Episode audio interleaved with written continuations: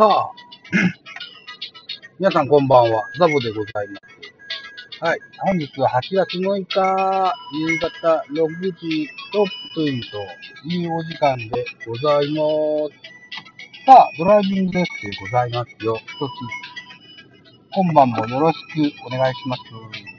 まずは8月5日の巨人対阪神のゲームの振り返りをしてみたいと思いますね。はい、昨日ね、ちょっと話しました。えっと、巨人の先発は東郷、えっ、と、えー、阪神の先発は藤波といった、あ両先発でございました。僕は昨日の舞台の BGM がちょっとちっちゃくしたいな。じゃえっ、と、なんだっけ、あ、昨日のおーお放送でも言いましたけれども、おこの戸郷のね、えー、先発のゲームは負けられない一戦だっていう話をしましたね。うん。えっ、とね、昨日の時点では3勝2敗だったんです、戸郷選手ね。これをね、もし負けると3勝3敗になっちゃうと、3勝3敗になるとスペシャルなピッチャーからかけ離れちゃうんだよねっていう話をね、上から目線でしてししてしまったわけですよ。うん。見てくれがよろしくない。あの、先発ピッチャーとして、あの、貯金がないのでね。うん。いうこともあるし、あとはスーパーモンスター級の藤波慎太郎はね、もうちょっと寝ててほしいなと。いったこともあって、昨日は、あめったに言わない、負けられない戦いだったんですけども、で見事に勝利を収めてくれました。はい。えー、っと、得点は4対1で、ね、ジャイアンツの勝利となりました。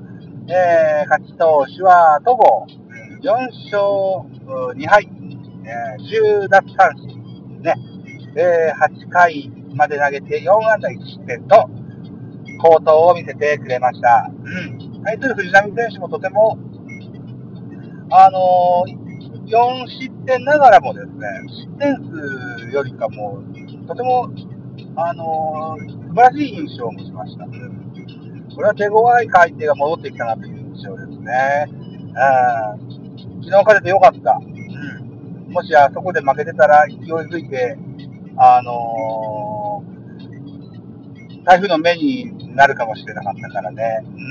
うん、ここでちょっと頭を少しギュッと押し込んどいてよかったかなというふうに思ってますよと。得点シーン見てみましょうか。得点シーンは、えっとね、昨日はホームランが出なかったんですけれども、先制はジャイアンツでした。3回の表だったかな、えー、っと、えー、昨日、スタメンで出場してました若林選手のタイムリーヒットで1点。それから6回の表に岡本大志の連続タイムリーで、えー、3点取って全部4点。ね。これが全ての点得点ですね。対する阪神はですね、えー、8回裏かな ?8 回裏に、えー近本選手が絶妙なあセーフティーバントで、えー、チャンスを満塁にまで拡大しまして、えー、次のバッターの糸井選手がショートゴロの間に1点を取りましたと。で、これが1点。ということで4対1というゲームジャイアンツの勝利という形になりましたね。で、このゲームで、えっと、ゲーム開始直前かな？ベンチの前でエンジンを踏みましてね、エンジンの中心は前日8月4日にヒーローになりました北村匠海選手がエンジンの真ん中に陣取ってね、声掛けをしたんですけれども、この声掛けの内容がとても阪神ファンからあのご批判をいただいております。どういったかっていうと、先発は藤波選手ですと。えー、こっちが当てられる前にバットで当て、えー、バットに当てて打っちゃいましょうみたいな、そんな掛け声をしたそうでね、あそれは藤波選手にとても失礼じゃないかと、あのー、この野郎と、阪神ファンの方からお怒りを頂戴してるみたいです。うん。あのね、エンジンなんてもんはね、あの、人に公開するもんじゃないと僕は思うんですよ。あの、士気を高めるもんだからね、多少こう、ウィットに富んだジョークも挟んでいいと思うんです。うん。それを、ね、人に、相手チームに聞かすもんでもないから、藤波選手の、あの、こんな SNS かなんかに載せられなかったら、見ることもないでしょう。ね。あのね、何でもかんでも見たらいいもんじゃないんですよ。あの、なんだっけな？ベイスターズだっけ？えー、ダックアウト向こう側なんていうね、映画を、まあ、年に1回放送するんでしょ？毎年シーズンだけどね。あれ、ブルペンの、ブルペンじゃないわ。ベンチの裏側だったりね、えー、こういうだったり、だったり、いろいろこう裏側でと、なんだろうな、こう、ドキュメント風にね、あのー、おしゃべりするんでしょ？あの、見たことないけど、そういう噂は聞いてますわ。うん。それを見てね、うん、喜ぶ人もいれば、あご批判を買う人もいるでしょう。ね、お金払って、この映画見に行く人はベイスターズファンですよ。あの、その映画見て、あの、かっこいいとか、頑張れよとか思うことはあっても、あそこの球団に対して失礼じゃないかなんていう人は多分見に行かないと思うのでね。うん。それに対して SNS はもう誰でも見えるから、あの、うん演じの声かけなんてもんはね、あの、配信しないでいただきたい。うん。だと思いますよ。うん。やめといた方がいいよ。まあ、あの、ブルペンじゃなくてベンチの中身ですとか、ベンチのちょっと外ですとかね。うん。うん、そうだと思いますわ。ね。はい。そうなんかだと思います。えー、藤波選手を腐すために言ったんじゃないですよ、あれはね。あの、チームを鼓舞するためにね、北村選手が、なんやと、フリスポって考えた面白ワードですのでね、あの、そうそう、ケンケンケンケン言ってあげないでくど、タイはないんですよ。藤波選手にね、えー、えー、なんだろうな、あ怒らせるために言ってるわけじゃない人だけで、ね、ご理解いただきたいな、というふうに思います。はい。取り留めのない話をだらだらとしてきましたね。うん、はい。でですよ、今日8月6日は、阪神は、高橋春人、ジャイアンツはメルセデスの両先発となってます。もうすでにプレイボールしてましてね、得点はわかりませんが。うーんと、どうなるかね。えー、阪神も巨人も左ピッチャーの先発投手です。ジャイアンツのスタメンは相変わらずまた左ピッチャー対策で右をずらっと並べてます。1番北村、2番坂本、3番丸、4番岡本、5番飯田、6番大城、7番中地、8番若林、9番メルセデスという並びですね。うん。